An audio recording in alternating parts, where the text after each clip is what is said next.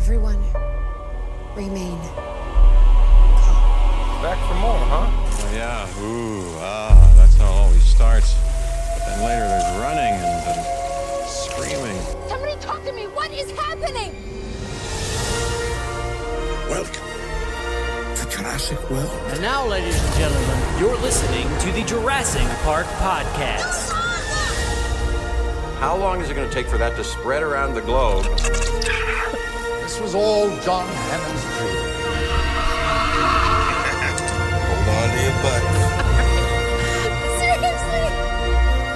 Well, we're back. Hello, everybody, and welcome to the 253rd episode of the Jurassic Park Podcast. I'm your host, Brad Jost, and we're here to discuss all things Jurassic Park.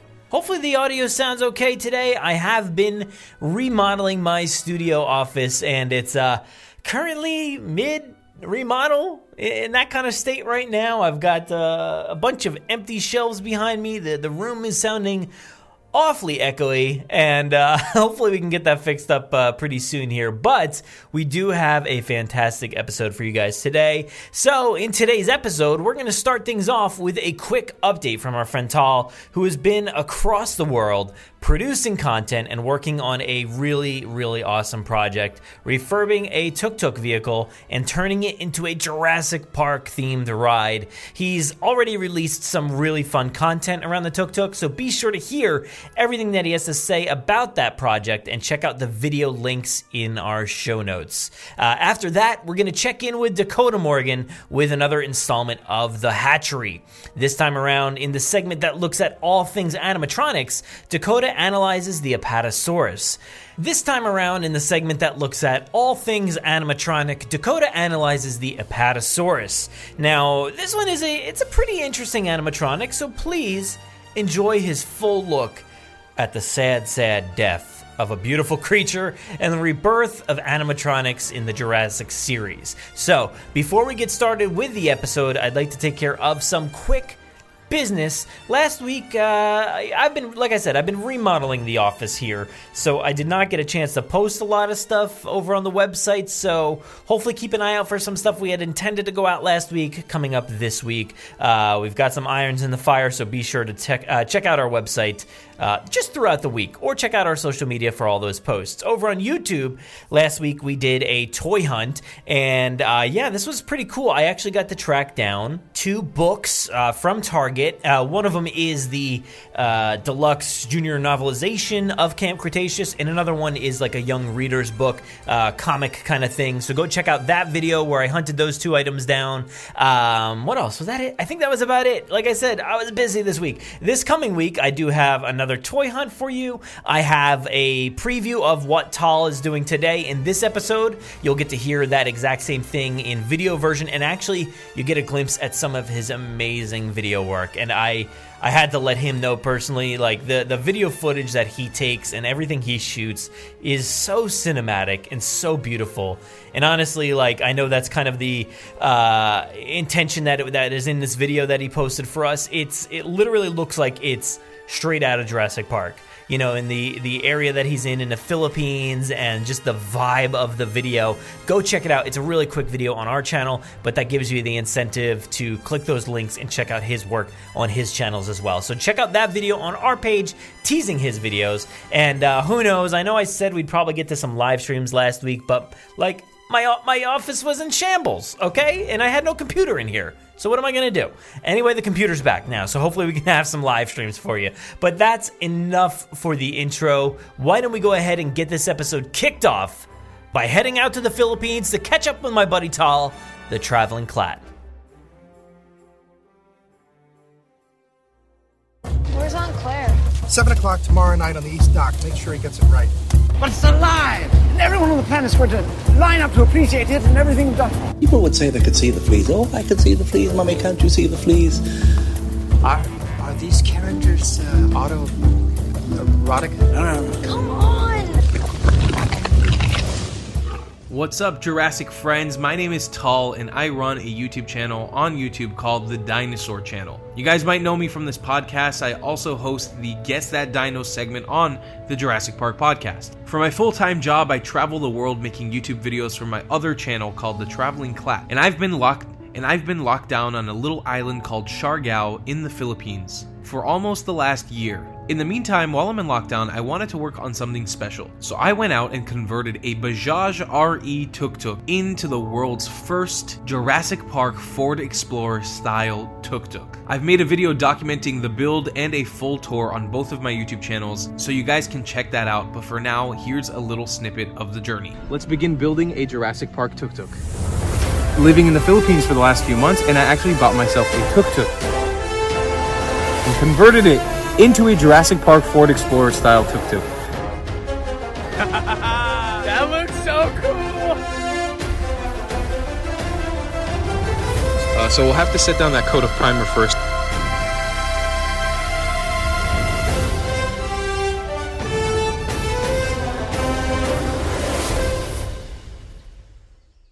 Well, the dinosaurs are clearly very professional and they, they hit their marks and they're always come to work on time. The bird theory that if they, you know how we have breathers and everything, yeah. it would be neat if we could have these guys going. Oh, really fast, like really fast. Yeah. That'd be great. Yeah. Okay, Mr. Wizard. I couldn't help but freak out the entire time. Like it was, you know, as if I was in front of a real dinosaur. Uh, we've actually gone more practical with every Jurassic movie we've made since the first one, and we have more animatronics in this one than we have in the previous two. Look, it's not as if any of them are very ex- experienced. For all of these dinosaurs, it was their first movie, and uh, given that they were, they're new to the business, I thought they did a very good job.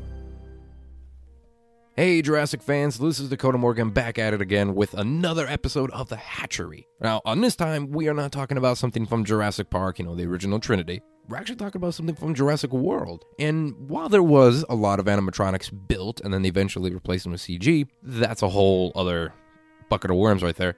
But we're talking about the anim- uh, animatronic Apatosaurus head that they built for Jurassic World. You know, the one where Claire and Owen and they kind of sit there with it as it as it moves along and, and stuff like that. And after the Indominus attack, and man, it's gonna make me cry talking about it now. But that scene in there, the one that made us all cry in the theaters, no matter who you are, you shed some tears. We're talking about that one today and how they built it and the skin and the animatronics inside and so much more on this part of the hatchery.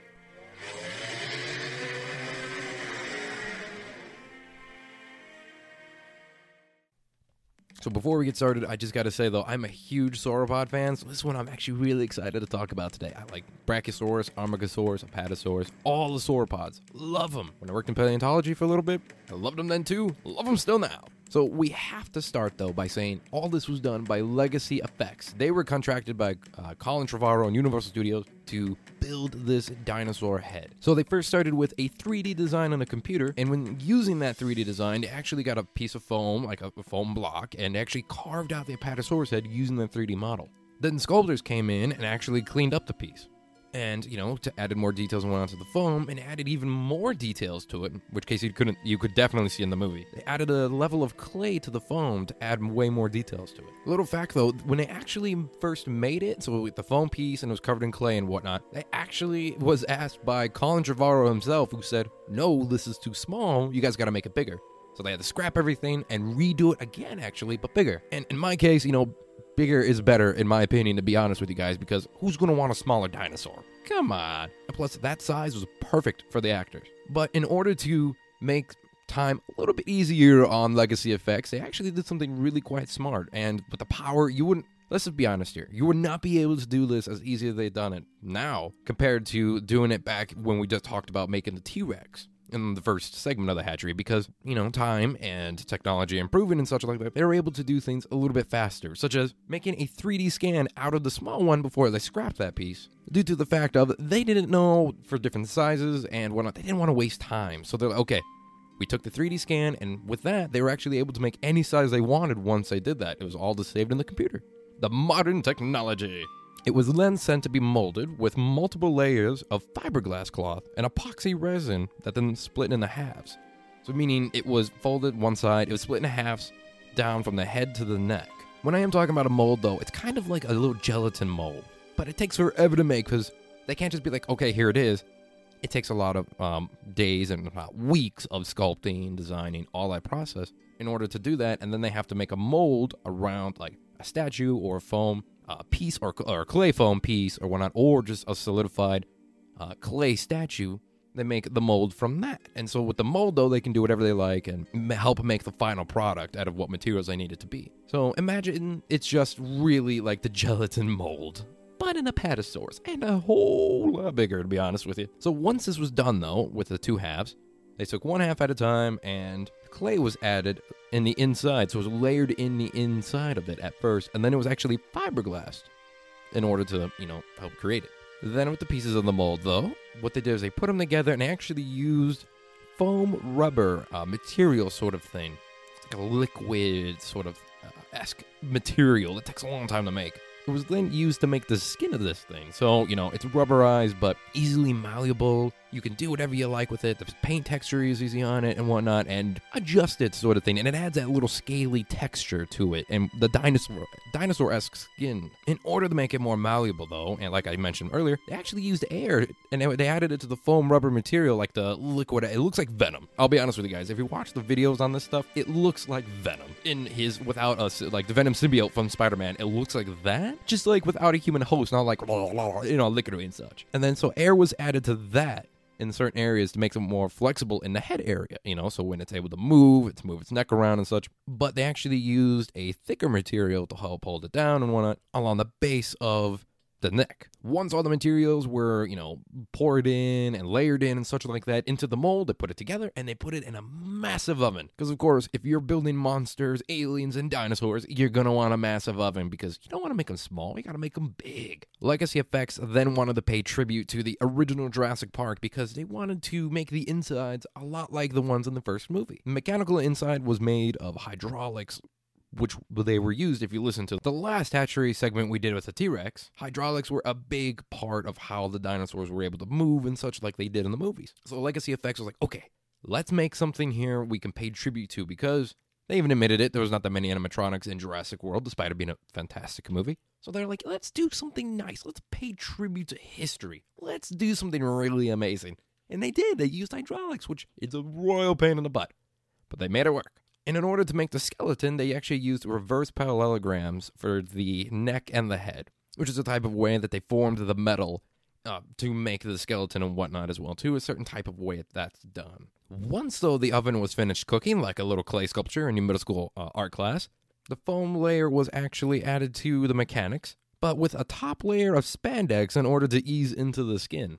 Because, of course, you can't just put, like, here's foam rubber theme, boom, metal not going to work too well here. So, in order to make it a little smoother, a little nicer, they added a little bit of spandex to it. Wouldn't have thought that, but you know, chemistry and physics. And of course, they wanted to be able to add more animalistic characteristics. And you know what? Actually, personality, I think, would be a better term. So they wanted to add more personality to the dinosaur head because you're going to be seeing this thing up close. You're going to be feeling with it. You're going to be crying with it.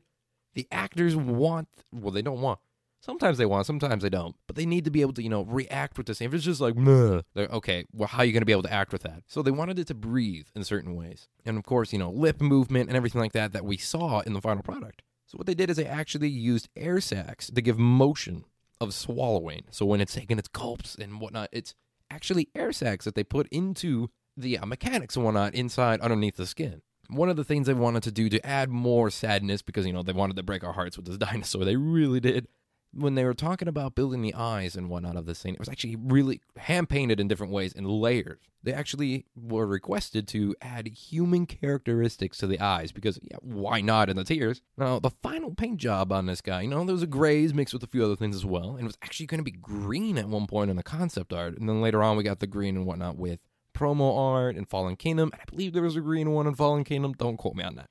But the paint was done with actually a rubber cement based paint you know, with an automotive airbrush that was used to do fine detailing. So it was the same airbrush you would see when someone's spray painting a car, right? Inside of a garage. It's like with the with the mask on, everything like that. That's what they use to spray paint it, which makes sense. It's an industrialized thing. You're not spray painting with a spray can because that would be terrible. But so the paint itself was like a rubber cement sort of thing. The rubber cement based. And for the skin color, though, what they're aiming for was something kind of like the sounds that they later on used, and I described it in the book, which we'll get to in just a second. The skin color was based off of a mixture of elephants and rhinos, so that little gray, the plaques and whatnot in there, the shadows on it, that was the animals they based off of for the Apatosaurus. Once the paint dries, though, all the mechanics are tested the lip movements, the air sacs, the hydraulic systems. It's all tested in the studio. They take it out to the field like they did. And last part of this animal's journey came with, you know, rehearsal on set. And then they started the filming. And then after that, I believe Colin Trevorrow owns this in his shop or wherever he lives. And that's how they built the Apatosaurus head. But let's be honest here, we talked about it before.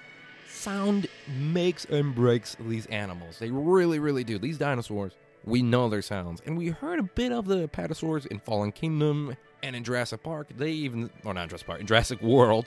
Uh, they actually, in Jurassic World, we heard it, but it actually sounded familiar because they actually reused and fine tuned a little bit. Not too much, though, the Brachiosaurus sound. But because in Fallen Kingdom, they actually had the Brachiosaurus in there, so they're like, okay, we need to create something new. And it was based on what it was in the book, which was elephant sounds. So they fine tuned a bunch of elephant sounds like you heard in the beginning, and that's what they used to make the Apatosaurus. Because in the book, in Jurassic Park, the book, the Apatosaurus was actually in there. And they described it as having elephant esque sounds. And so they actually brought that into light, which was really cool little fine detail that only the hardcore Jurassic fans that probably listen to the podcast would be noticing, sort of thing. All the work combined here creates the iconic head that we know from Jurassic World. The iconic scene. It blows us away.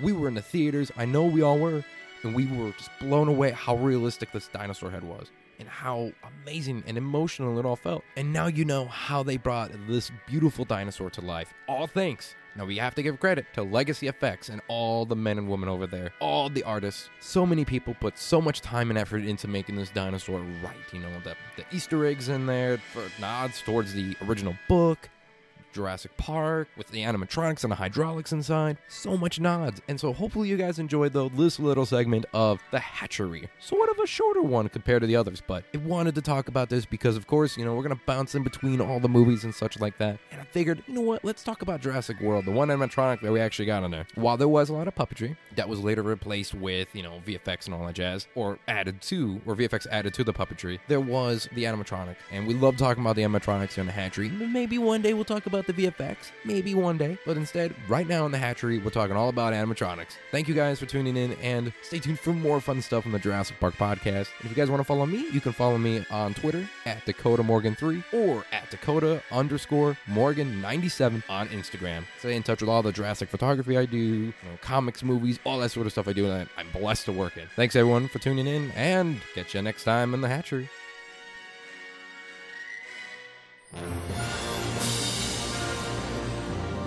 Thank you so, so much for listening to the 253rd episode of the Jurassic Park podcast. Thank you uh, so much to Tal for sending over the audio. I know he worked incredibly hard on his videos on his two channels, the Dinosaur channel and the Traveling Clatt. So please, please go watch his videos. Like I said, they're extremely cinematic. He is just super masterful at, at creating uh, YouTube videos and documentaries and everything over there. So if you're not already subscribed to him, please go do so. Um, and also stay tuned in the coming weeks. Uh, the upcoming few weeks, we have some already stuff booked, but uh, some stuff already booked. Uh, how about that? Yeah. And uh, after that, hopefully, we should have Tal on to discuss this in in depth, so we can find out exactly what went into this tuk tuk build, as well as uh, hopefully some other Jurassic topics as well, so we can talk about all kinds of stuff uh, in an upcoming episode. But thank you, Tal, and also a huge thanks goes out to Dakota uh, for another great installment of the Hatchery. I love this segment so much; it goes so deep and analyzes things only Jurassic Park fans could love. I, I, guess. I mean, there there are so many fans out there of animatronics and you know visual styles and dinosaurs in general. I think this could be a pretty wide audience, but. I just I love the fact that we are all here so interested in finding out about, you know, how an animatronic was painted, how, you know, they made the sounds and everything for these dinosaurs. And I love that about this segment. It really gets to the heart of everything, and specifically this, you know, this dinosaur. Uh, there is so much heart and so much feeling behind that thing. Uh, you know, when the characters interact with it, it, it just needed that emotional punch that uh, you know got us through Jurassic World. So thank you so much to Dakota for sending in another great segment. But that is about all I have for you guys today. Thank you so, so much for listening to this one. Uh, make sure to stay safe out there, everybody. Make sure you're all voting. Everybody who has the ability to do so, please get out there and vote. We'll see you guys all next week. We have the Jurassic Wire coming up, so stay tuned for that next week. And now I'm to go ahead and hand it off to myself for the outro. Thanks, everybody. Saddle up, let's get this movable feast underway. Please give us a follow on Twitter at Jurassic Park Pod and myself at Brad Jost. Also on Facebook and Instagram at Jurassic Park Podcast. Don't forget to join the Jurassic Park Podcast group on Facebook. You can listen to us on Apple Podcasts, Google Play, Spotify, YouTube, our website, or wherever else podcasts are found. So please be sure to subscribe. Also, don't miss our toy hunts and reviews, in depth bonus content, live streams, gameplay, events and theme park coverage, and so much more on our YouTube channel. If you haven't already, please leave us a five star review on Apple Podcasts. We will read your reviews at the end of every episode, so please be sure to spare no expense. Don't miss us on the web at JurassicParkPodcast.com, where you'll find today's episode show notes, wonderful articles, bios from our contributors, and so much more. If you want to get a hold of us, you can fill out the contact form on our website or email us, JurassicParkPod at gmail.com. We're always looking for new segments, contributors, mailbag submissions, or anybody who just wants to say hello. Feel free to call our voicemail line at any time to leave us a message. That number is 732 825 7763. Thanks for listening and enjoy.